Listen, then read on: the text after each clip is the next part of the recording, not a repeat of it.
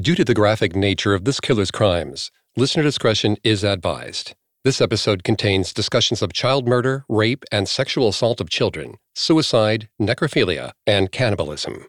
Extreme caution is advised for listeners under 13.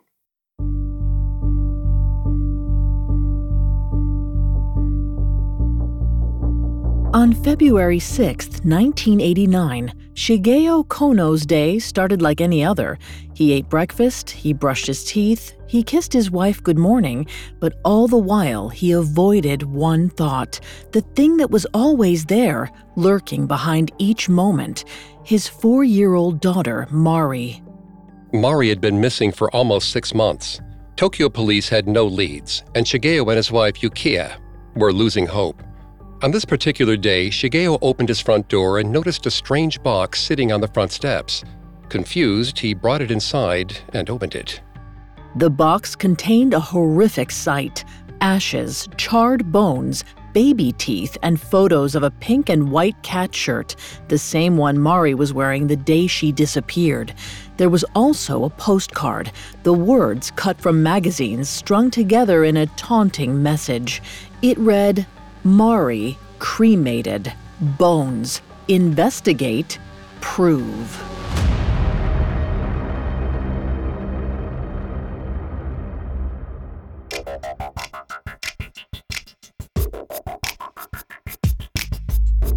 Hi, I'm Greg Polcyn. This is Serial Killers, a Spotify original from Parcast. Every episode, we dive into the minds and madness of serial killers. Today we're learning about Tsutomu Miyazaki, also known as Japan's little girl murderer. I'm here with my co host, Vanessa Richardson. Hi, everyone. You can find episodes of Serial Killers and all other Spotify originals from Parcast for free on Spotify. In the first part of this episode, we'll look at the lonely childhood that led Miyazaki to recede into obsessions with violent media rather than form real social connections. Later, we'll see how certain traumas led him to create a horrific alter ego with an insatiable urge to take the lives of vulnerable young girls. We've got all that and more coming up. Stay with us. This episode is brought to you by BetterHelp. Bottling everything up is never a good idea. It can have some terrible consequences. I mean, think about the subject matter we cover on our show. I wonder how much easier it would be if we normalized talking about negative feelings instead of lashing out when it all builds up. I recently had a session where I faced some things going on in my life I hadn't spoken to anyone about. And when I talked about it with my therapist, I realized how heavy it actually was. And I was able to see it in a different light, and it didn't feel as heavy anymore. When you need to talk, but you want a safe space for that conversation, I highly recommend BetterHelp. Even if you haven't experienced major trauma in your life, therapy is excellent for day to day positive coping skills and learning how to set boundaries. So if you want to give therapy a try, check out BetterHelp. It's entirely online, convenient, and flexible. It's also easy to get started. Just fill out a brief questionnaire to get matched with a licensed therapist. Get it off your chest with BetterHelp. Visit betterhelp.com slash serial killers today to get 10% off your first month. That's betterhelp, H-E-L-P dot com slash serial killers. This episode is brought to you by Accounting Plus. We've heard about career killers, but how about a killer career? Accounting has got it all. You'll have flexibility, great pay, and the kind of lifestyle you've always dreamed of. If that's not enough, you'll have the opportunity to make a difference by using your detective skills to investigate financial mysteries. Want in? Accounting Plus provides free resources that'll help guide you to a successful career in accounting and personal freedom. Do more, live more. Visit joinaccountingplus.com. This episode is brought to you by Anytime Fitness. Forget dark alleys and cemeteries. For some, the gym is the scariest place of all, but it doesn't have to be. With a personalized plan and expert coaching, Anytime Fitness can help make the gym less frightening. Get more for your gym membership than machines. Get personalized support anytime, anywhere. Visit AnytimeFitness.com to try it for free today. Terms, conditions, and restrictions apply. See website for details.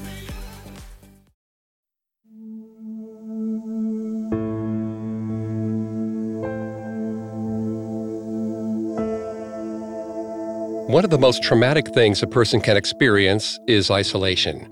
Everyone feels lonely from time to time, but when it's taken to extremes, it can hinder our mental, social, and spiritual development. And when it lasts a lifetime, it can cause a person to break. In Mitzi Szereto's book, The Best New True Crime Stories, contributing writer Joe Turner details how Tsutomu Miyazaki was lonely from the day he was born. He had no friends and no lovers. Even his family avoided him, leaving him to navigate life by himself.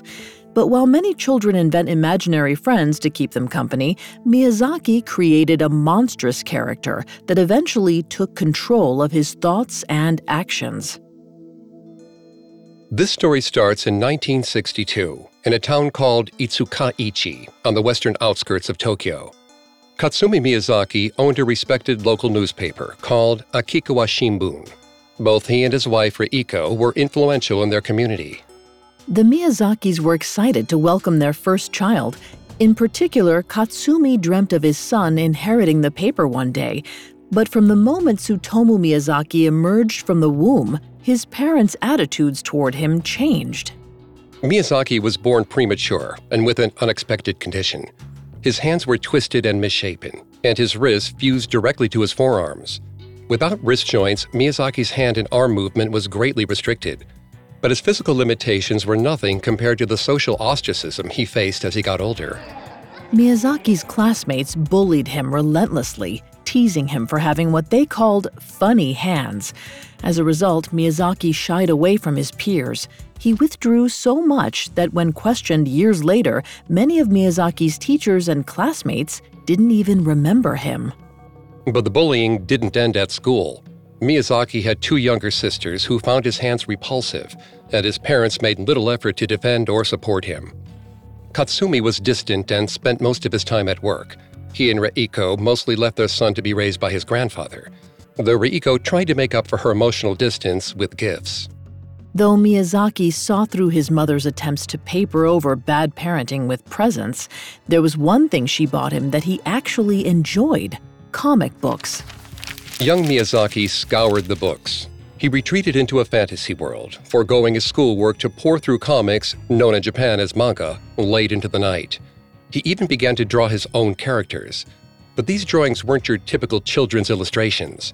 They were dark and nightmarish, like the disturbing humanoid rat with no eyes that he called the Rat Man.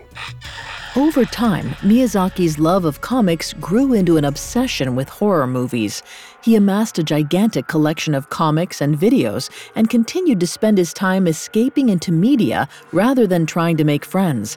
And his taste in film was troubling he seemed to be particularly fond of an ultra violent, low budget Japanese horror film called Flowers of Blood and Flesh, in which a man kidnaps a woman, then cuts off her head and hands. Over time, Miyazaki grew to care about little else other than his dark obsessions. By the time he finished high school, his grades had plummeted. Because of his low ranking, he had to abandon his plans to become an English teacher and instead enrolled in a local junior college to become a photo technician. In college, Miyazaki's lack of social skills led to even more bizarre and upsetting interests. Along with his obsessions with manga, anime, and horror, he started viewing extreme pornography. He even started bringing his camera to sports fields so he could take upskirt photos of his female classmates. Miyazaki's interest in sexually explicit media didn't stop there. At the age of 21, he no longer felt gratified by depictions of adult women. This was because, by law, pubic hair had to be censored, so Miyazaki grew bored of the images. But there was a loophole in the law. If the subject didn't have any pubic hair, then nothing had to be censored. So, following a twisted logic trail, Miyazaki turned his attention to child pornography. Crucially, possession of child pornography was not illegal during this time, so his newfound interest was readily available. When Miyazaki graduated college in 1983, he moved back in with his parents and got a job at a printing plant. His parents hoped that having a college degree and a career might push their son toward a more grounded, normal life. But their hopes were quickly dashed. Miyazaki fell into the same old patterns. He worked during the day, then retreated to his room at night to consume piles and piles of manga, horror films, and pornography. Miyazaki later claimed that it was around this point in his life that he first began to contemplate suicide. He even tried reaching out to his parents to discuss his mental health challenges. However, as has been the case in many cultures, the subject of mental health was heavily stigmatized in Japan at the time. Sadly, Katsumi and Reiko saw their son's struggles as a sign of weakness and brushed them aside. Isolated from his peers and family, Miyazaki turned to the only person in his life who didn't give him the cold shoulder his grandfather, who had raised him when his parents were cold and distant. Throughout Miyazaki's entire life, there was no person he felt closer to than his grandfather. So when he died in May of 1988, the loss hit 25 year old Miyazaki incredibly hard. In an effort to retain a piece of the only man who ever cared for him, Miyazaki attended his grandfather's cremation service. At the end, he gathered a handful of ashes and ate them. In their book, Supernatural Serial Killers, authors Samantha Lyon and Dr. Daphne Tan describe how this was a, quote, desperate attempt to retain something from him. Vanessa is going to take over on the psychology here and throughout the episode. As a reminder, she is not a licensed psychologist or a psychiatrist, but we have done a lot of research for this show. Thanks, Greg. This incident is the first known example of Miyazaki eating human remains. Dr. Clancy McKenzie, a psychology professor at Capital University in Washington, D.C., has studied the phenomenon of cannibalism for years. According to his research, cannibalistic urges often can come from psychological trauma experienced during childhood. It also had four main forms sexual, aggressive, spiritual, and nutritional. Given Miyazaki's desire to, quote, retain something from his grandfather after his death, this particular instance would mostly fall under the spiritual category, though it's impossible to rule any of the others out as well. And this instance would not be the last time Miyazaki would dabble in this disturbing practice. Eating his grandfather wasn't the only red flag Miyazaki displayed around this time. Two weeks after the cremation, one of Miyazaki's younger sisters caught him watching her take a shower. When she yelled at her brother to leave, he attacked her. When Miyazaki's mother heard about the incident, she confronted him about it. She demanded he spend less time watching videos alone in his room and more time engaged in the world. Miyazaki responded by attacking her as well. It seemed he was at something of a breaking point. With his grandfather gone and his relationship with the rest of his family destroyed, Miyazaki had nothing left. All that remained were his dark thoughts and macabre obsessions. And from that lonely abyss, one voice emerged, a voice that would guide Miyazaki into the darkest part of his psyche, the voice of the Rat Man.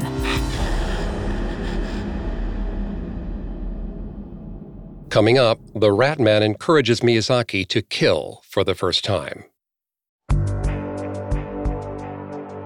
I'm Sarah Turney host of Disappearances, a Spotify original from Parcast. In 2020, I used social media to help bring justice to my sister Alyssa's nearly two decades long disappearance. Now, I'm exploring the many reasons people disappear and finding that the truth may be even harder to locate than the person. Who forced a famed explorer to lose his way? What did a missing Hollywood starlet leave behind? And how could the heiress to a Chicago candy fortune just vanish? Every Thursday on Disappearances, join me for a deeper look into history's most gripping missing persons cases. Tracking timelines, analyzing clues, and piecing together as many answers as possible to find the actual truth. Follow the Spotify original from Parcast Disappearances. Listen free only on Spotify.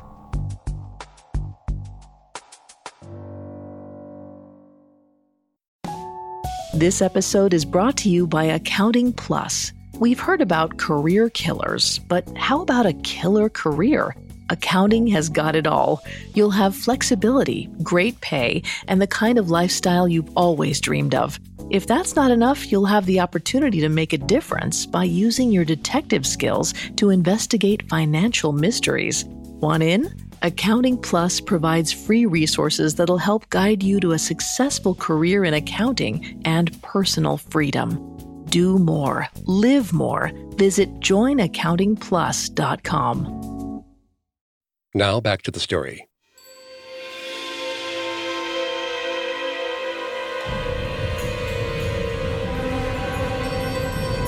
In the summer of 1988, 26 year old Tsutomu Miyazaki was more alone than he had ever been. Alone in a pit of despair, he looked inward for company, and waiting there for him was the Rat Man. As we said earlier, the Rat Man was a character Miyazaki created in his youth, an eyeless, humanoid rat person. Miyazaki would later claim that he saw his creation on a regular basis, and it would tell him to do things, to scratch itches he knew he shouldn't. But with no one to pull him back to reality, Miyazaki apparently started to listen. If he truly was hearing and seeing his creation come to life, it's unclear exactly why Miyazaki started interacting with it, though psychologists have theorized that the rat man was a symptom of undiagnosed schizophrenia.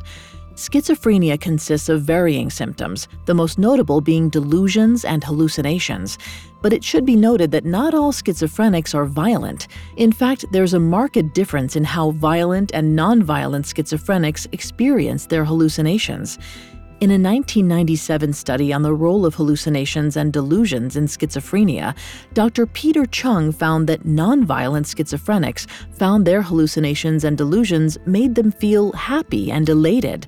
However, violent schizophrenics reported their hallucinations and delusions made them feel angry.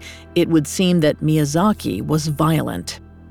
It's possible that the Rat Man told Miyazaki that the world was against him and that he should take what he wanted. Perhaps Miyazaki thought he could have it all power, sex, acclaim. Most notably, he could regain the person he missed most his grandfather. All he had to do was find a suitable sacrifice to conjure these things. And the day after Miyazaki's 26th birthday, he found that sacrifice. On August 22, 1988, four year old Mari Kono was walking home from a friend's house in Iruma village, Saitama, about an hour from Itsukaichi. It was a short walk, but the weather was sweltering. Mari could feel the waves of heat radiating from the sidewalk. She wiped her sweaty face on her pink and white cat t shirt. She was desperate to get out of the sun when a car pulled up next to her. A young man with a round face and overgrown curly hair rolled down his window and smiled at her. He asked if she'd like to go somewhere where it was cool. Mari wiped another bead of sweat from her face. Cool sounded nice, so she got into the car. Miyazaki almost couldn't believe what he'd done. He'd been driving around Iruma village in his Nissan Langley when he'd seen Mari walking all by herself. That's when the rat man whispered in his ear, telling him she was a suitable sacrifice to resurrect his grandfather. Take her, the rat man said. So he had. Miyazaki drove in the direction of his house. He filled the silence with questions and small talk. Finally, after over an hour, he pulled over at a familiar hiking trail near his parents' house in Itsukaichi. Miyazaki led Mari down a heavily wooded path toward Komina Tunnel. They walked for another 30 minutes or so, then he led the girl several meters off the trail, where they sat down for a rest. Sitting in the cool shade of the cypress trees, it began to occur to Mari how far she was from home and how little she knew the man who had brought her there. Silent tears filled her eyes, and she began to sniffle. Miyazaki noticed the change in the little girl's demeanor. He glanced around. They were alone, but they weren't far from the trail. If the girl were to start to cry, she might attract the attention of passing hikers.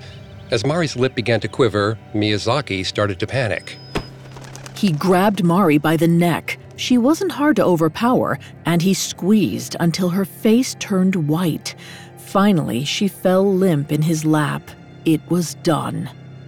Once he got over the shock of what he'd done, Miyazaki worked quickly. He sexually abused her, taking pictures with his professional quality Mamiya brand camera. When he finished taking his pictures, he gathered Mari's clothes and left her body in the woods to rot.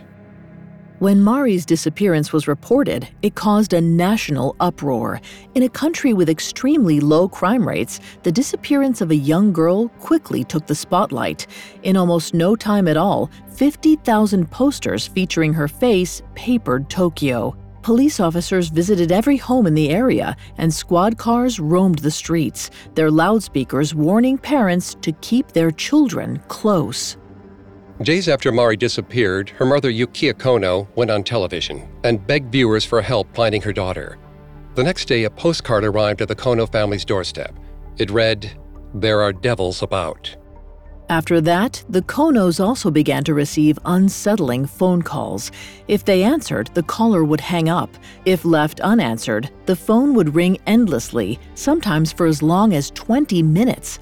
Police wrote off the postcard and calls as a cruel joke, but it was little comfort to the Konos, who waited for any news of their daughter. Despite national press coverage, the search for Mari eventually went cold. Japan started to move on. But Miyazaki didn't. When his grandfather didn't rise from the dead, the rat man demanded more blood. So within six weeks of Mari's murder, Miyazaki was once again on the hunt. On October 3, 1988, Miyazaki was driving the streets of Hanno in the Saitama prefecture when he noticed a welcome sight a young girl walking alone. Within minutes, Miyazaki lured seven year old Masami Yoshizawa into his Nissan Langley and sped toward the woods where Mari Kono's body still lay undiscovered in the dirt. Miyazaki's latest victim met the same fate as the first. The only difference came when he was photographing the young girl's naked body. As he cataloged his latest conquest, a post-mortem muscle spasm caused Masami's body to twitch suddenly. Shocked, Miyazaki fled the scene, ignoring the Ratman's cries to stay. Tokyo roused once again to search for the missing girl, but just like before, authorities found no leads. Police quickly connected the newest missing girl to Mari Kono, but because Miyazaki chose his victims at random, it was difficult to investigate patterns. Beyond the lack of clues, Japanese authorities were also at a distinct disadvantage, given the country's low crime rate. Few, if any, detectives had first-hand experience investigating a single murder, let alone a serial killer. Frustrated and out of options, police again watched the case go cold. In Miyazaki's mind, the Rat Man was proud of him. His second murder had gone off without a hitch, and he'd gotten more perverse photos to add to his collection. But the task wasn't yet done. Miyazaki's grandfather was still dead. The Rat Man needed more sacrifices, and Miyazaki figured he may as well have some fun along the way. On December 12th, he noticed four year old Erika Namba walking alone on the streets of Saitama. It was barely two months since his last kill, but the Rat Man was becoming restless. Erika's kidnapping went like all the others. Miyazaki convinced the young girl to get into his car, then drove away with her. But this time, Miyazaki had a new destination in mind. He drove for about an hour and pulled into the empty parking lot of the Naguri Youth Nature House. Miyazaki stopped the car. This time, he wanted photos of his victim alive. The terrified girl followed his instructions, and Miyazaki began to photograph her from his spot in the front seat. At some stage, he tied her up using a nylon cord. He took photo after photo, practically entering a trance like state. Then, all of a sudden, a beam of light fell across Erika's terrified face. Another car had entered the parking lot. Miyazaki snapped out of his trance, panicking. Miyazaki dove into the back seat on top of Erika. He quickly killed her. When he looked up out of his window, the other car was gone. But Miyazaki was still shaken. He removed Erika's body from his back seat and put it in the trunk. Now he just had to find a place to hide it. Miyazaki drove his car into some woods behind the parking lot. The road was rough and overgrown, and partway down the path, one of the wheels of his Nissan slipped into a gutter. The car lurched to a halt. Miyazaki tried to free the vehicle from its spot, but it was no use. He was stuck in the woods with a body in his trunk.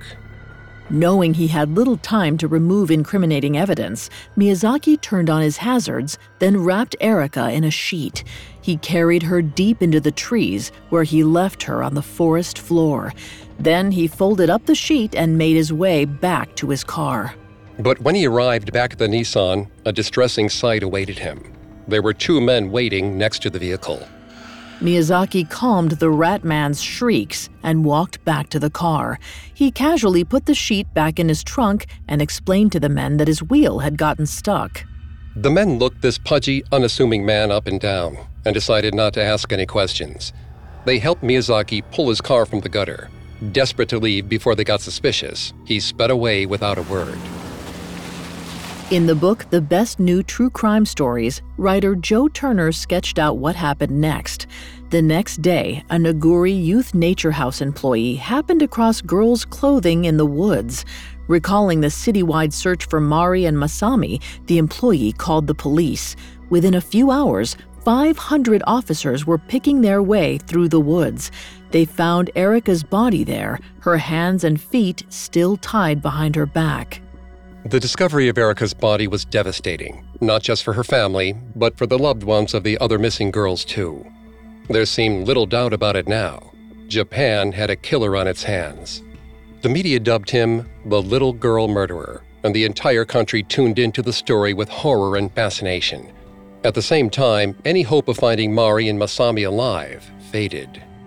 When the media reported the details of Erika Namba's murder, the two men who helped Miyazaki get his car out of the gutter came to the police. But unfortunately, they made a crucial mistake. When asked what kind of car Miyazaki had driven, they said it was a Toyota Corolla. Operating on misinformation, police checked nearly 6,000 Corollas, which was one of the most popular cars in Japan at the time. They had no idea they were searching for the wrong car entirely. Meanwhile, Miyazaki was shaken. This was the closest he'd come to being discovered. He decided to lay low for a few months before choosing a new victim, but that didn't stop him from doing other things. A week after he killed Erika, Miyazaki reached out to her family, sending them a postcard with words cut from magazines. It read Erika, cold, cough, throat, rest, death. But that wasn't all. With the dawn of 1989, Miyazaki began to look back over his first crimes. Fueled by nostalgia and whispers from the Rat Man, Miyazaki returned to the woods where he killed Mari Kono five months earlier.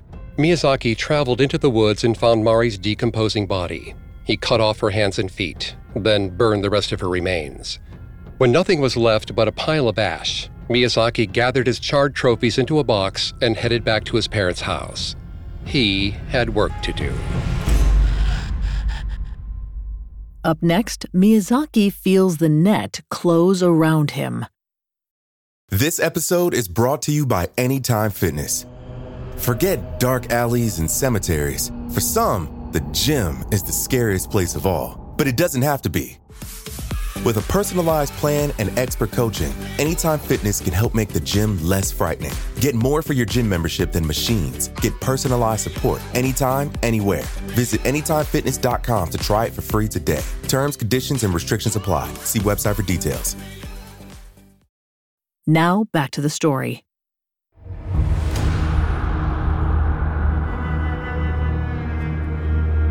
In early 1989, Tsutomu Miyazaki had taken the lives of three little girls. After the body of Miyazaki's third victim was discovered, all of Japan became engrossed in the case of the little girl murderer. Miyazaki liked the national attention. He did anything he could to milk his past kills for everything he could. He taunted his victims' families. He'd call their houses and hang up once they answered. He'd even send them postcards with cryptic messages cut from magazine pages. But it wasn't enough for him. It appeared he wanted to elicit larger reactions. On February 6, 1989, Shigeo Kono, the father of Miyazaki's first victim, opened his door to find a box filled with ashes, teeth, and young girls' clothing. Included with the box was also a note from the killer reading, Mari, bones, cremated, investigation, prove. Shigeo gave the box to the police, who had dental professionals examine the baby teeth. But surprisingly, experts claimed they did not belong to Mari. Dr. Kazuo Suzuki announced the findings in a televised conference. Mari's mother Yukie also spoke, saying that the report gave her a new hope that Mari might be alive. Miyazaki didn't like that. Just days later, both the Kono family and one of Japan's national newspapers received a letter claiming the remains in the box belonged to Mari Kono. In the letter, Miyazaki said he wrote the confession so that Mari's mother wouldn't continue to hope in vain. The note was signed Yuko Imada, which in Japanese has a double meaning of now I have courage and now I will tell you. Ultimately, Dr. Suzuki changed his mind and stated the teeth were Mari's, Forensic analysts also confirmed the remains belonged to Mari.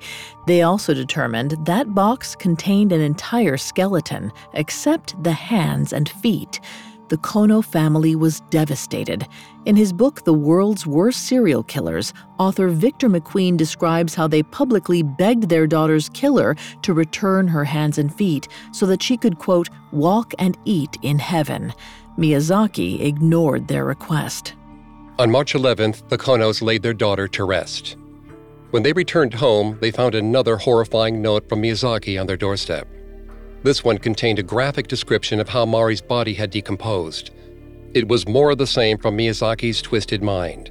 But little did he know, law enforcement was tracking his behavior. Police found a number of leads from Miyazaki's harassment of the Konos. They learned, for example, that the photo of Mari's clothes was taken by a professional Mamiya camera. The postcards had also been copied with an industrial copier that would not have been available to the general public at the time. Had they realized that, investigators might have been able to trace the copier. Perhaps it would have led them to their killer. Alas. While authorities chased their tails, Miyazaki resisted the Ratman's calls to violence for another three months. Then, on June 1st, he caught another young girl in his trap. He began to take naked pictures of her in the back of his car, but this time, locals spotted him and ran toward the car. Miyazaki managed to speed off before they got to him, leaving the scared girl behind. But even after such a narrow escape, the Rat Man refused to stay quiet, and Miyazaki tried again. Less than a week later, on June 6th, he noticed five year old Ayako Nomoto playing alone in a park. Miyazaki introduced himself to the girl and asked if he could take some photos of her playing. Ayako didn't seem to see the harm in that, so she agreed. Once Ayako was comfortable with Miyazaki, he asked if he could take some pictures of her in his car. When the girl said yes, he shut the door and drove half a mile away.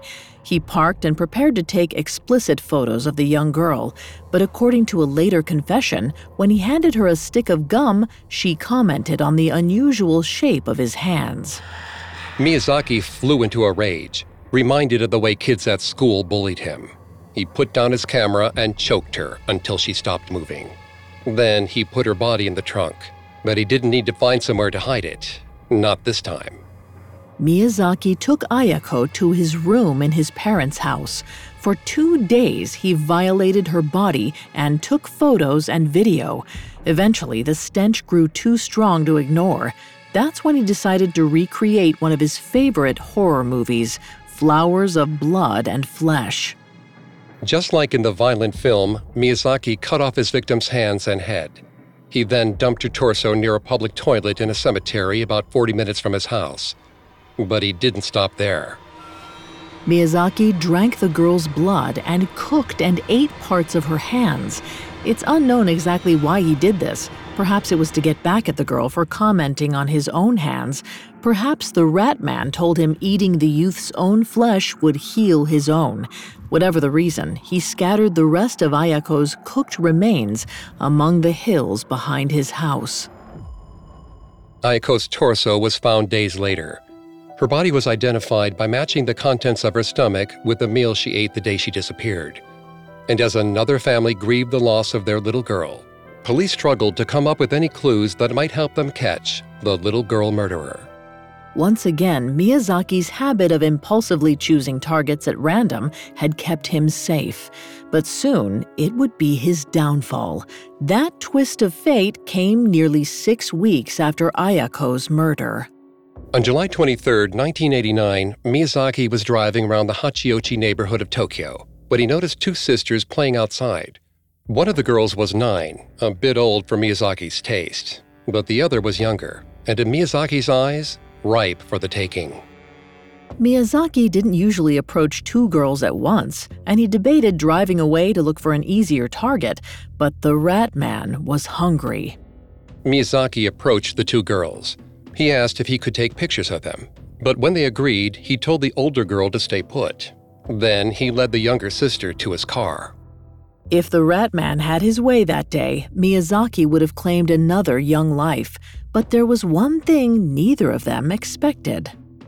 As the nine year old girl watched the strange man leave with her little sister, she knew something was wrong. She ran home and told her father about the round faced man. Her grandfather called the police as she led her father to the scene. Miyazaki didn't spot the man and his older daughter hurrying toward his car. When they arrived at the side of the Nissan Langley, Miyazaki was in the back seat, fully naked, attempting to get explicit photographs of his would be victim. Terrified for his daughter, the man threw open the door and punched Miyazaki in the head. Miyazaki tumbled out of the car and onto the hot pavement. As the father pulled his terrified daughter from the car, Miyazaki fled on foot. Naked, he disappeared into the foliage toward a muddy riverbank. Miyazaki was in a bind.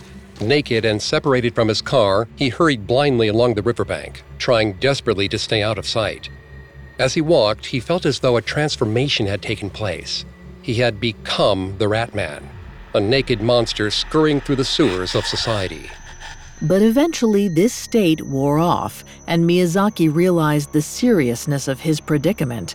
He was stranded in one of the most populated cities in the world, completely naked, and he'd been found taking sexual pictures of a little girl. Half of Tokyo probably knew what he looked like by now.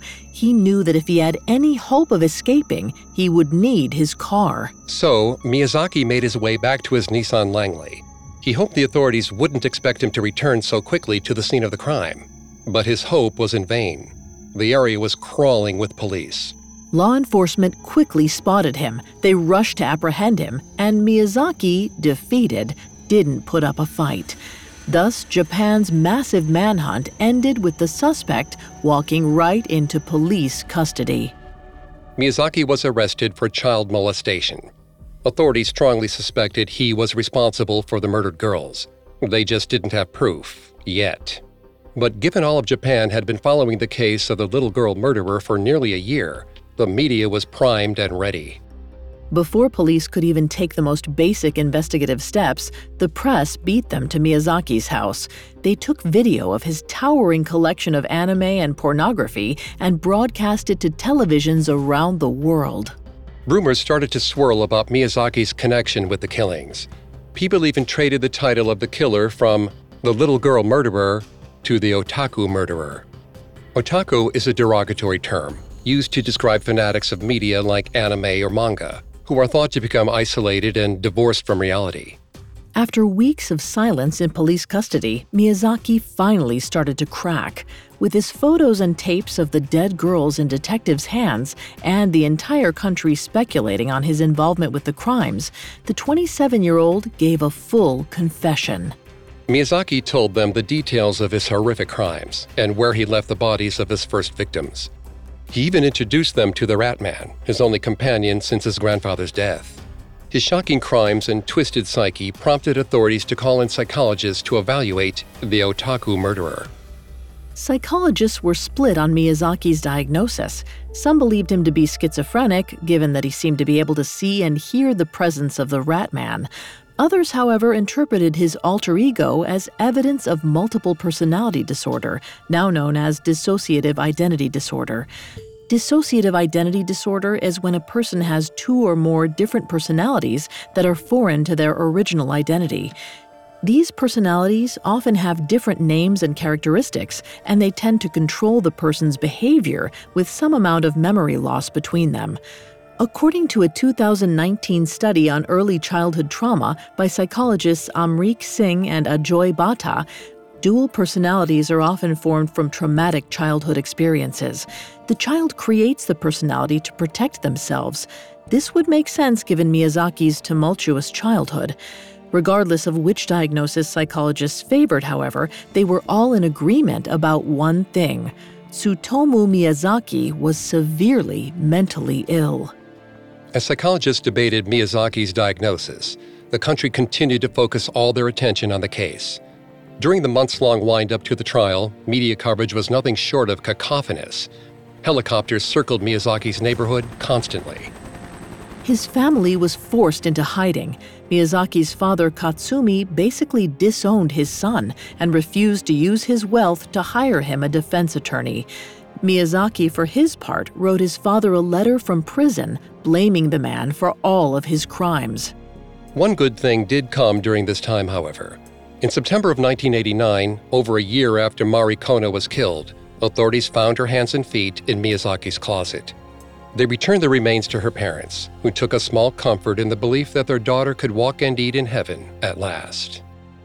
Miyazaki's trial began on March 30, 1990, and lasted for nearly seven years.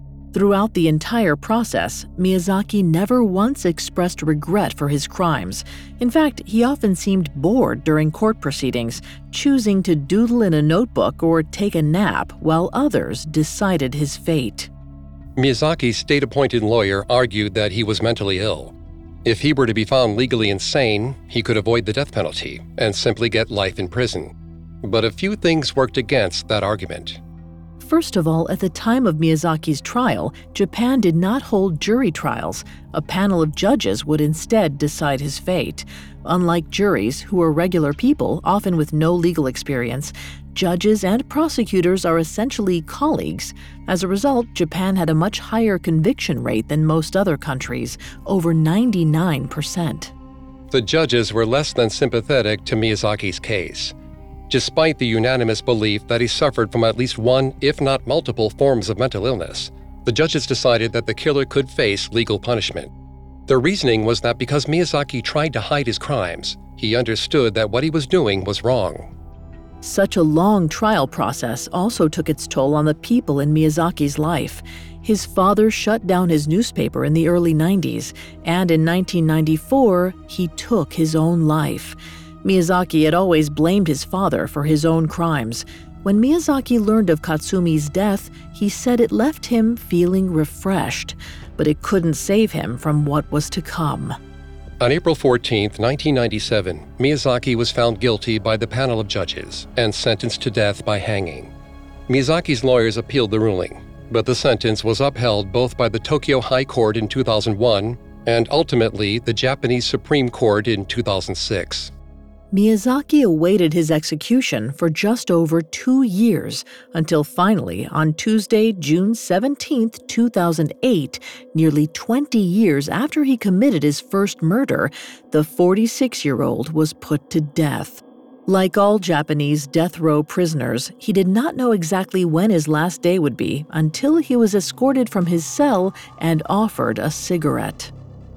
Miyazaki was taken to the prison's execution chamber, where he was blindfolded and fitted with a noose. As was standard practice, three prison officials in another room simultaneously pushed a button to release the trapdoor beneath his feet. None of them ever knew which one of them was responsible for his death. Miyazaki swung from a rope for 15 minutes before a prison doctor pronounced him dead. His last words to his clinical psychologist had been, Please tell the world that I'm a gentle man.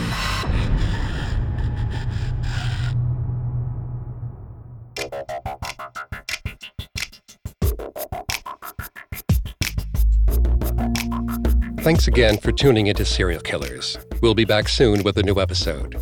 For more information on Tsutomu Miyazaki, amongst the many sources we used, we found writer Joe Turner's section in the book The Best New True Crime Stories by Mitzi Szereto, extremely helpful to our research. You can find more episodes of Serial Killers and all other Spotify originals from Parcast for free on Spotify. We'll see you next time. Have a killer week. Serial Killers is a Spotify original from Parcast. Executive producers include Max and Ron Cutler.